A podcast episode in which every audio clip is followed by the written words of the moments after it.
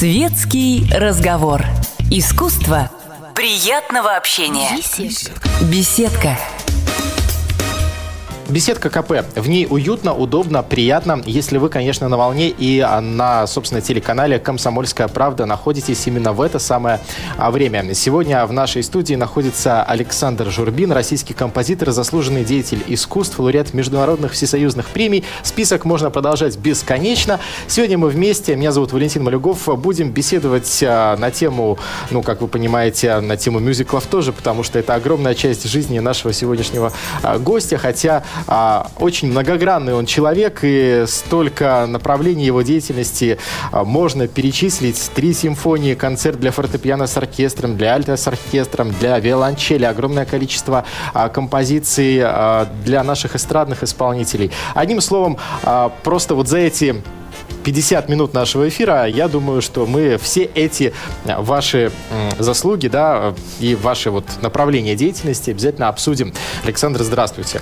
Здравствуйте, Валентин. Вот, а, простите за такое долгое вступление, но а, искренне приятно сегодня вас здесь видеть, потому что а, ну, потому что вы уже практически пласт нашего искусства, нашей музыки в частности. Да, как говорят в таких случаях, живая легенда. Я всегда в таких случаях добавляю не живая, а полуживая. Или даже еле живая легенда. Почему ну, полуживая? Почему еле живая? Ну, потому что ну, годы идут, знаете. И, ну, я говорю не столько даже о себе, сколько о некоторых наших э, эстрадных исполнителях, да и не только эстрадных, которым, в общем, ну, пора уже отдыхать, они все еще, так сказать, делают вид, что они живые. А на самом деле полуживые. Александр, вы хотите сказать, вы делаете вид сейчас?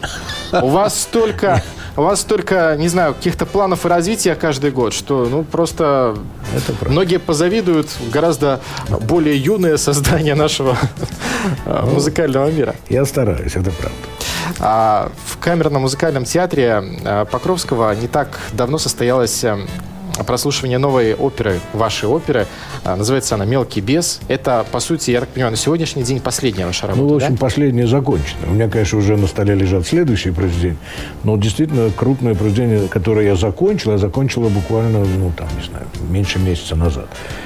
И действительно, э, я рад, что вы об этом знаете. Я показал это в камерном театре Покровского. Это замечательный театр. Когда-то, э, когда была молодость у этого театра и у меня, давным-давно, я там был автором одной из первых опер, которые они поставили. Она называлась «Луна и детектив». Поставил ее сам Борис Александрович Покровский. Угу. Ну, ныне он покойный, но, тем не менее, вот на днях, буквально, ну, через несколько месяцев будет его столетие. А дожил он до 96. Да, вообще круто. Да? 96 лет, он еще в 96 работал, ставил писал, спектакли, да. писал. Ну, к сожалению, увы, природа не дает нам жить вечно, но вот я принес в этот театр свою новую оперу э, именно потому, что я, ну, как бы чувствую к этому театру свою какую-то причастность, да, вот такую. И они приняли с большим удовольствием, так сказать, были очень положительные отзывы. И, очевидно, эта опера будет скоро или не очень скоро там поставлена. Ну что ж, я вас поздравляю еще с одной творческой победой, если можно так сказать. Сейчас вы над чем, над каким проектом работаете? Это уже можно считать а, таким этапом, ну не то чтобы пройденным, но готовым к тому, чтобы презентовать его зрителю. Ну, в общем, да, он уже написан, ноты написаны. А, ну, понимаете, я над то, над чем я работаю вот сейчас, именно то, что я сейчас пишу, я лучше не буду называть. Знаете, мы все суеверные, и поэтому лучше не афишировать. И очень часто бывает, что вот назовешь так, даже иногда бывает, что там все это как-то растираж... растиражируют, даже журналисты, бывает и такое. У меня был такой случай, когда я написал музыку к фильму «Московская сага», то как-то промелькнула такая идея, что давайте сделаем мюзикл «Московская сага». Тем более, что уже есть музыка, есть песни там. Давайте сделаем мюзикл. И как-то я где-то это обмолвился, и это понеслось, почему-то вызвало невероятную такой ажиотаж. Об этом написали 100 газет, и радио, и передали и этот проект исчез. Вот его нет вообще. И поэтому я решил, лучше, лучше не болтать. Вот то, что я сейчас пишу, не важно. Скажите, а вы вот как композитор все-таки, может быть, э, там, смотрите на погоду или какими-то еще другими, не знаю, руководствуетесь э, явлениями нашего окружающего мира, да, вот вы говорили, что э, суеверие, в общем-то, это про вас, да? То есть какие приметы есть у композитора Александра Журбина, конкретные, которые сбываются? Ну, вы знаете, э, это интересный вопрос, и каждый об этом задумывается. Я, ну, я, например, люблю солнце, да, и поэтому я стараюсь большую часть жизни проводить в каких-то солнечных краях, да. При первой возможности я уезжаю из Москвы, хотя Москва все-таки мой основной город, но я уезжаю, у меня есть еще местечко во Флориде, у меня есть местечко там, ну, и любимое местечко, uh-huh. Э, на юге Франции, там, и, ну, во всяких других местах. Я люблю, чтобы было солнце. Даже не важно, чтобы было тепло. Дело не в тепле. Пусть будет прохладно, но пусть будет солнце. Пусть э, облака не заслоняют солнце. Да, это для меня как бы очень важный вопрос. Если я встаю утром и вижу, что вот солнце сегодня будет, да, меня это наполняет радостью и каким-то вот таким творческим азартом. Что касается, связан ли я как-то э, с природой, когда я что-то пишу, э, вот, ну, так буквально, да, смотрю ли я там на море или на горы. Вдохновляет ли эта картина, нет, да? Нет, нет, совершенно нет. Меня это совершенно, на самом деле, э, оставляет равнодушным. Вообще, любая природа, ну, я считаю, что природа, она как бы создана не нами и не для нас. Да, это, так сказать, ну, Бог, там, природа, Всевышний, там, назовите как хотите. Что-то создали, да, а люди не участвуют. Есть люди, нет людей, все равно это так. Меня гораздо больше интересуют вещи, созданные людьми. Вот людьми. Да, вот Гёте сказал замечательную фразу, что самое интересное для человека – это человек. Это правда. Вот я интересуюсь, что происходит среди людей. Я читаю книги, я смотрю фильмы, я хожу на спектакли, я смотрю картины. Да? Меня интересует произведение искусства. И именно от них я как бы заряжаюсь. Но что, что касается а, музыки, а, скажем так, а, популярной, эстрадной, да, то там действительно ну, есть огромная площадка для того, чтобы разгуляться. Вообще-то петь там можно про все, да. Но вы предпочитаете петь и про людей, и про их судьбу. И даже вот та песня, с которой мы сегодня начнем, она называется она «Мольба». Она, ну, такая идейная и серьезная. Она, на самом деле, тоже о любви. Эта песня. И я напомню нашим слушателям, я бы сказал, старшего поколения, потому что молодежь сто процентов не знает. Эта песня появилась в 1976 году. И пела ее Елена Понаровская. Она пела ее в Сопоте на фестивале, ну, в Сопотске был знаменитый фестиваль песенный. Это вроде то, как сейчас Евровидение, да, было такое же примерно значение. И вот она поехала туда, в Сопот, и выиграла гран-при. И мы все получили гран-при. И она, Понаровская, и я, автор музыки, и Илья Резник, автор стихов. И это было, так сказать, начало, моя самая первая песня. Если можно ее, давайте послушаем, если это Я думаю, да, мы сейчас а, вспомним, убедимся, как Ирина Понаровская, ну, если, собственно, вы видели все это фееричное зрелище, выступала в 1976 году. А, радиослушатели, телезрители, не переключайтесь именно сейчас. А, вот, собственно, то, та точка отсчета, которую вы считаете первой в своей карьере, да? Итак, слушаем Ирину Понаровскую и «Мольба» на нашей волне.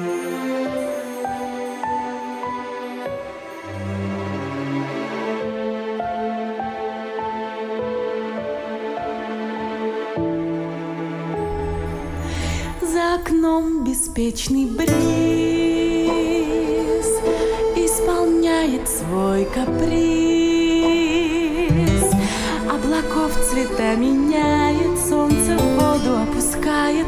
Он красив, мой парадиз.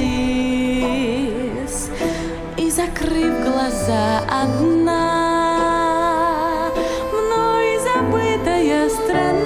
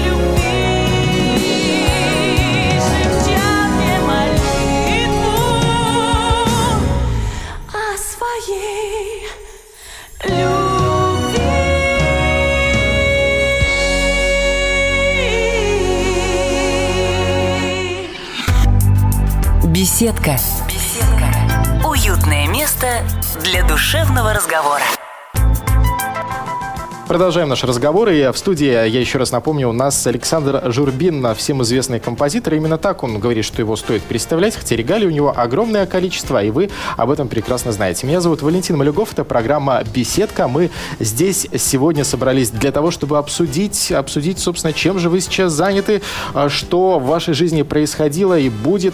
И несмотря на то, что вы говорите, что, ну, как бы в достаточно, ну, простите, но почтенном возрасте, наверное, уже а, что-то, может быть, лень делать не хочется, но вы человек деятельный, и это доказывает, а, в принципе, вся ваша творческая биография. Сколько мюзиклов на вашем счету? Ну, это интересный вопрос, на который не так просто ответить. Не считали? Нет, я как раз считал, но я объясню, в чем дело. Дело в том, что э, есть такие произведения, которые пограничные. Ну, скажем, что такое рок-опера? Да? Рок-опера – это рок-опера. Но рок-опера очень похожа на мюзикл. Практически никакой разницы нет. Да? Там, если мы сравним не в моем творчестве, а, скажем, «Иисус Христос – суперзвезда» и там «Phantom of the Opera», да? в чем разница? Ну, особенной разницы нет. Ну, в, «Иисус Христос э, суперзвезда» в этом произведении больше роковых ритмов. Но там тоже есть типично мюзикальные мелодии и даже мелодии, напоминающие композитора Пучини. Знаете, поэтому все это переплетается. Я для себя придумал такую вещь, а, что, ну, в, как бы в некоем списке моих произведений, я разделяю их на две части. Первое – это, ну, так сказать, опусы. Ну, опусы – это понятное слово, итальянское слово, которое означает, ну, у всех композиторов есть опусы. У Бетховена, у Чайковского, это все. А вторая часть – это теа-опусы, то есть теа, театральные опусы, да, и туда я включаю и оперы, и балеты, и мюзиклы, и музыкальные комедии, и ВД, все, что хотите. И таких произведений у меня на сегодняшний день больше 45. Ну, что-то такое, типа 46 или 47, если считать самые последние. А вот все равно Александр Журбин, понимаешь, пишет, пишет, а не считает. Точную цифру так и не сказал, если даже считать верно. И тем не менее, Орфея Евредика, вот э, именно об этой опере хотелось бы поговорить. Потому, почему? Потому что она вошла в историю культуры как первая российская рок-опера, да?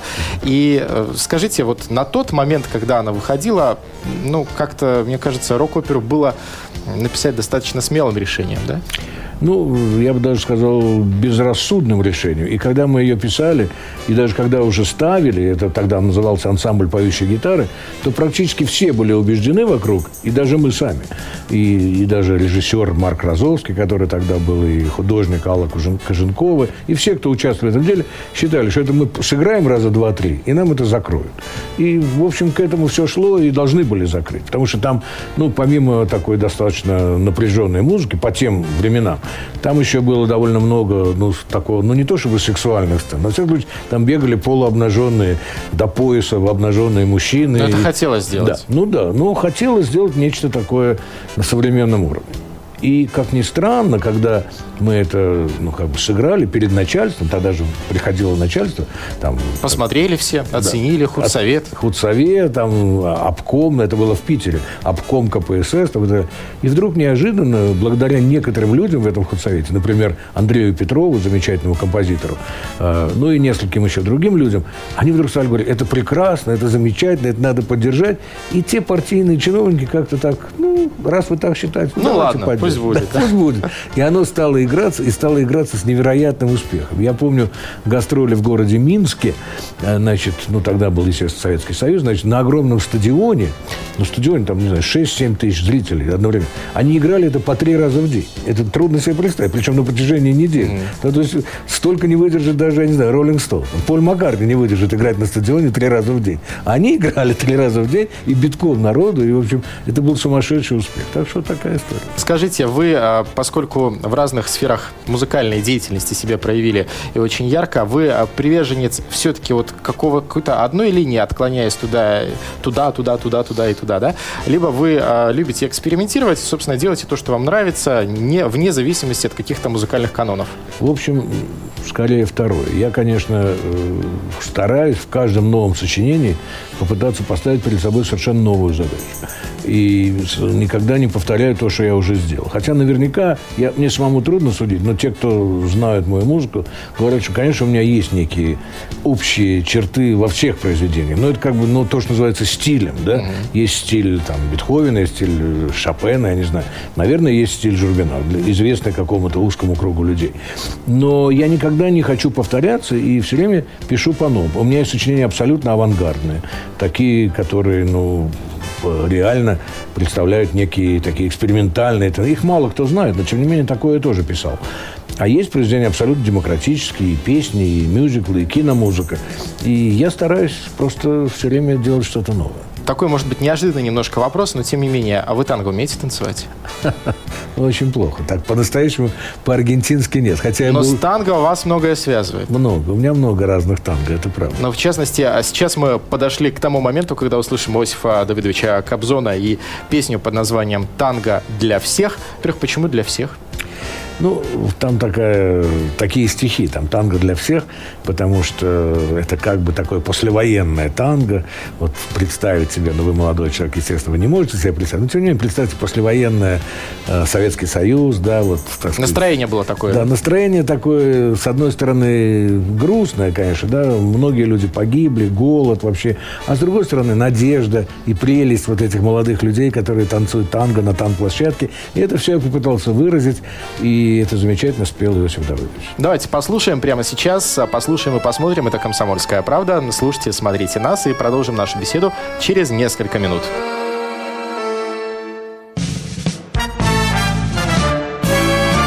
В босоножках, в простых сапогах В будни мирные танго вошло В уцелевших от бомб городах Зазвучало легко и светло Под баян или аккордеон Под гитару и под патефон Вновь дарила улыбки и смех Это танго, это танго, это танго для всех. Ах, необыкновенное танго послевоенное, что плывет в проходные дворы на глазах детворы. Деревянные домики, накомодные слоники, как считали хозяйки тут счастье в дом Принесут и косынки, и кепочки. Повзрослевшие девочки Уцелевшие мальчики. Свет не гаснет в очах Чьи-то тонкие пальчики Чьи-то тонкие пальчики Словно лычки лежат на плечах Ой, мне нравится.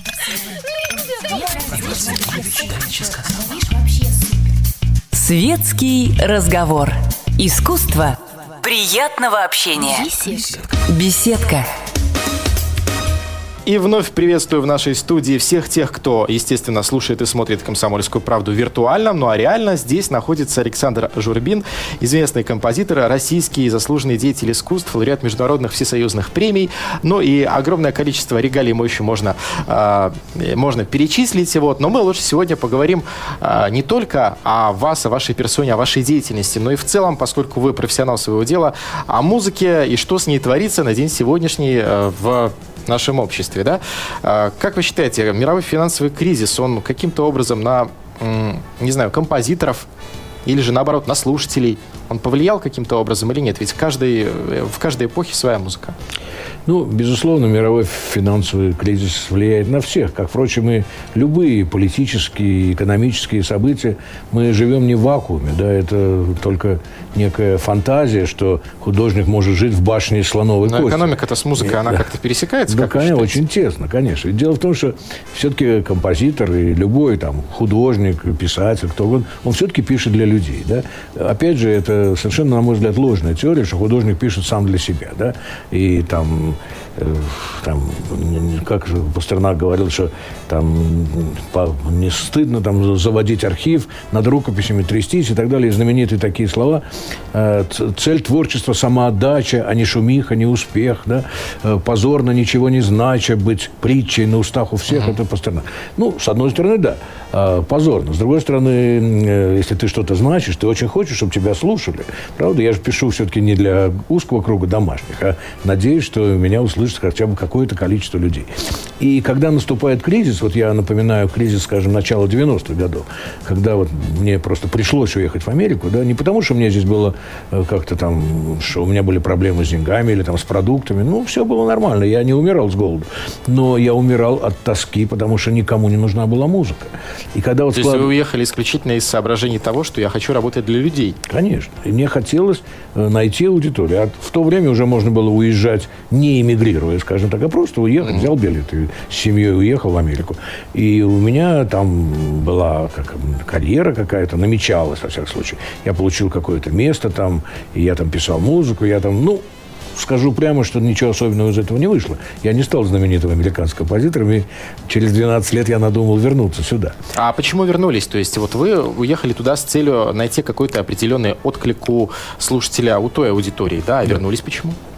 Ну, потому что Русская не нашел. душа ближе? Да, потому что это совершенно, я не стесняюсь это говорить. Дело в том, что многие уехавшие э, как бы пытаются надеть на себя такие маски, что вот там я там завоевал в Бродвее, я там в Голливуде, там все. Я ничего такого не вру и говорю честно, что нет, у меня не получилось. То есть у меня были в Америке, на самом деле, достаточно большие успехи. Я там написал музыку к нескольким спектаклям и к нескольким фильмам, и у меня были концерты в Карнеги-холле, и у меня был свой фестиваль кино. Что только я там не делал. А все это на самом деле было на достаточно низком уровне, да, недостойном меня. И когда я понял, что Россия э, как бы по-прежнему меня любит и ждет, я принял решение, что мне нужно вернуться. И я горжусь тем, что я нашел в себе эти силы. Потому что многие не возвращаются из эмиграции под такой ложно понятой гордостью. Да, ну как-то я вернусь, и что мне скажут? И сказать, ты что я, да, да, вот у меня не вышло. Да? Ну, не вышло. Америка страна очень сложная. Очень. Там нету рая, как многие думают. Если вы едете туда на пенсию, например, когда вам там 80 лет, вы едете туда уже отдыхать, замечательно. Для стариков там сказочные условия. Но если вы еще деятельный человек, ну, бесполезно. влиться туда тяжело, да? Бесполезно, да. Александр, и тем не менее, вот э, на сегодняшний день э, экономические проблемы есть у нас и сейчас, и непонятно, что у нас там с долларом сегодня так, а завтра по-другому, да? А как это вот влияет, к примеру, на вас или на вашу музыку, или, может быть, на музыку в целом, если вы, а, ну, можете ответить на этот вопрос? А, ну, понимаете как, значит, мы все-таки... Моя профессия композитор, да, и это моя единственная профессия. Я не занимаюсь никаким бизнесом. Есть многие мои коллеги, кто-то там содержит какую-то фабрику, как выясняется. Кто-то кафе открыл, Кто-то еще. кафе открыл. Масса разных бизнесов есть у моих коллег, и я приветствую их и, может даже сказать, завидую им, что они умеют это делать. Я этого ничего не умею. Я никогда не пытался заниматься бизнесом, потому что ну, у меня другой склад характера. Я человек творческий.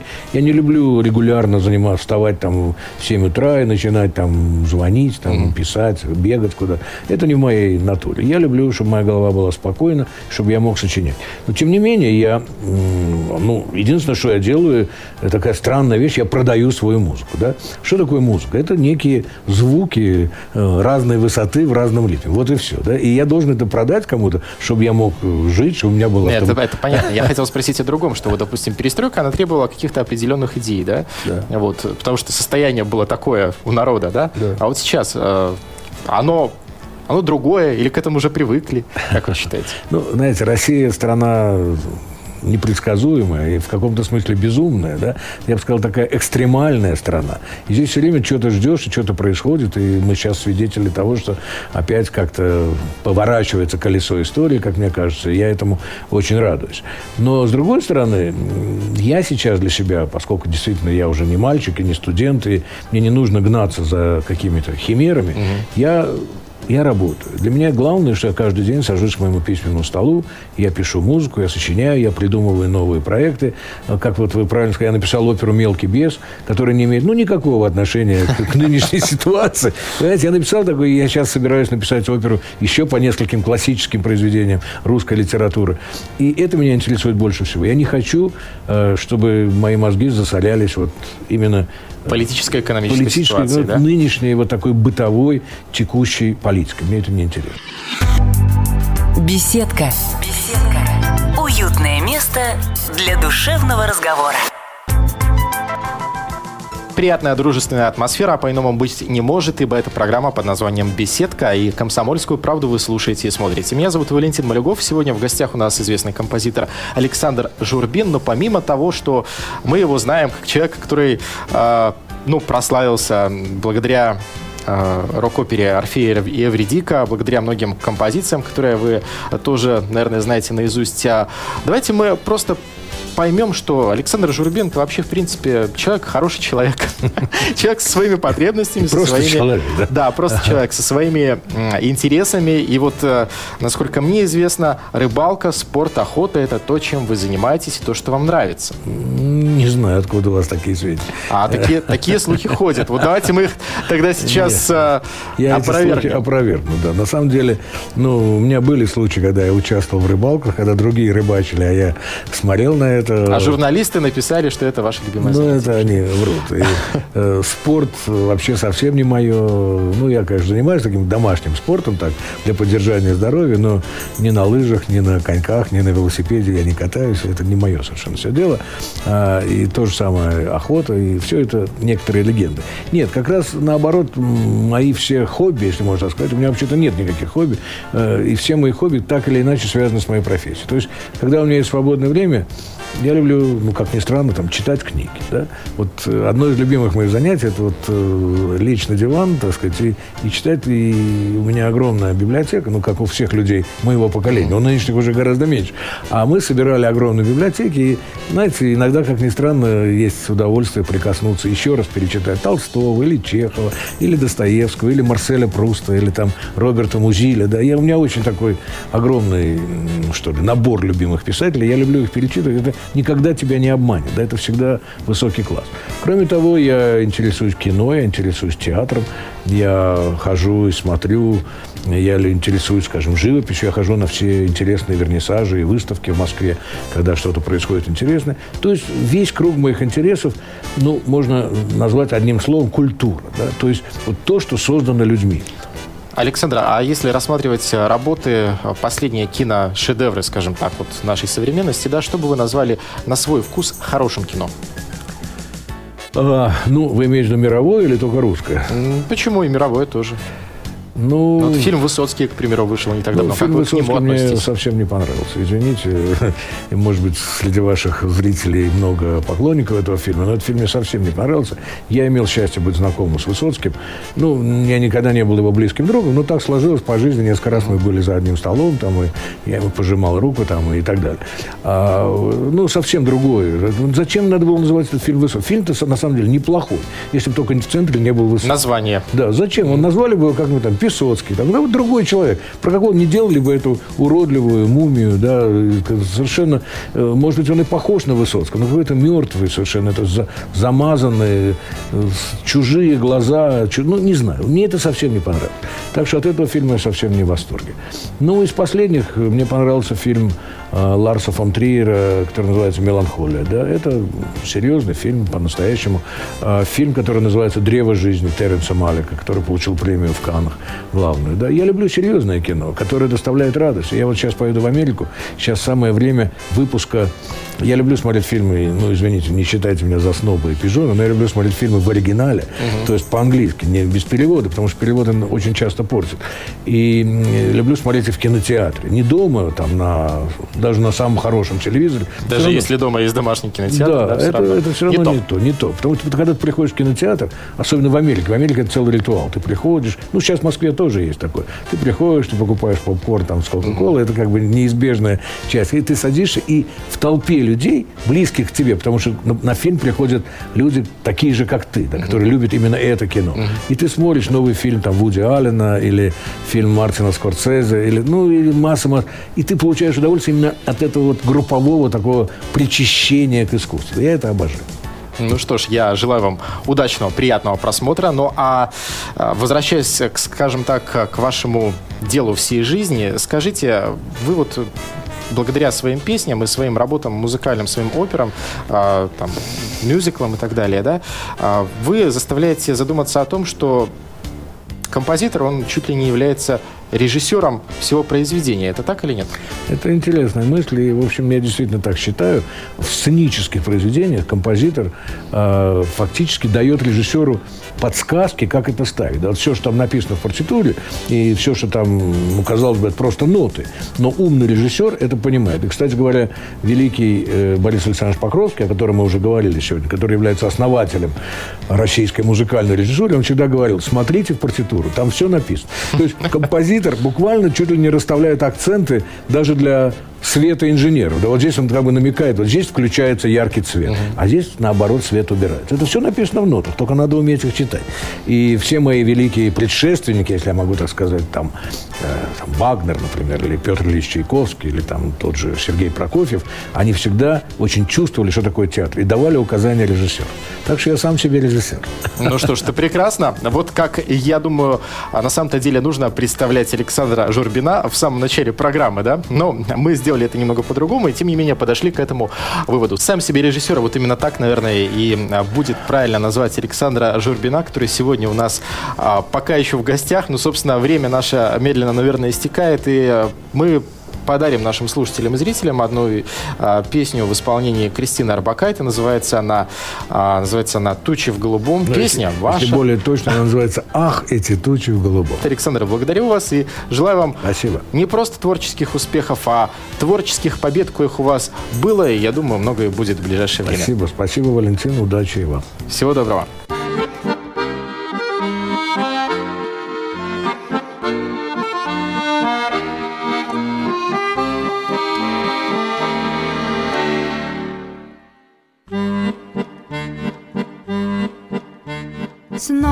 Весь фронт раскален от огня. Лупит зенитки три ночи, три дня А в гимнастерке на снимке Ты обнимаешь меня. Ах, эти тучи в голубом Напоминают море Напоминают старый дом Где кружат чайки за окном Где мы с тобой танцуем вальс. Где мы с тобой танцуем вальс? Где мы с тобой танцуем вальс? В миноре. Если останусь живым на войне, встречусь с тобой я в родной стороне. Только пока я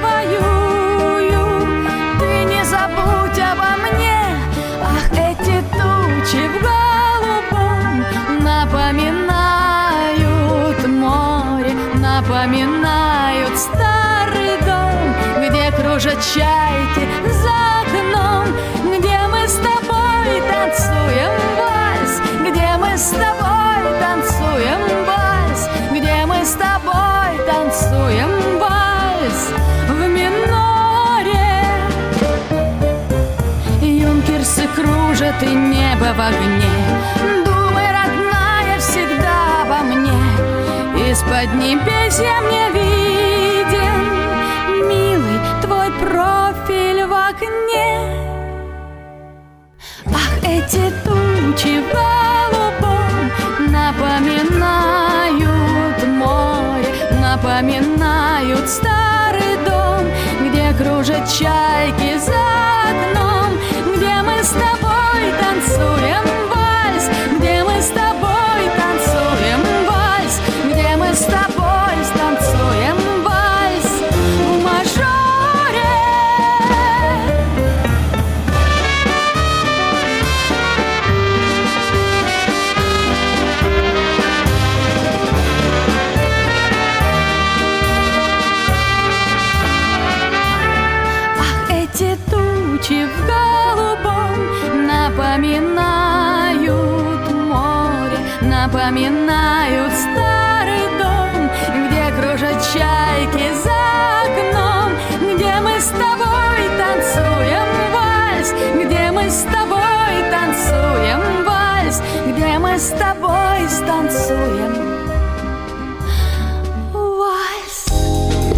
Горячий кофе, светский разговор, интересные персоны, хорошая компания, беседка,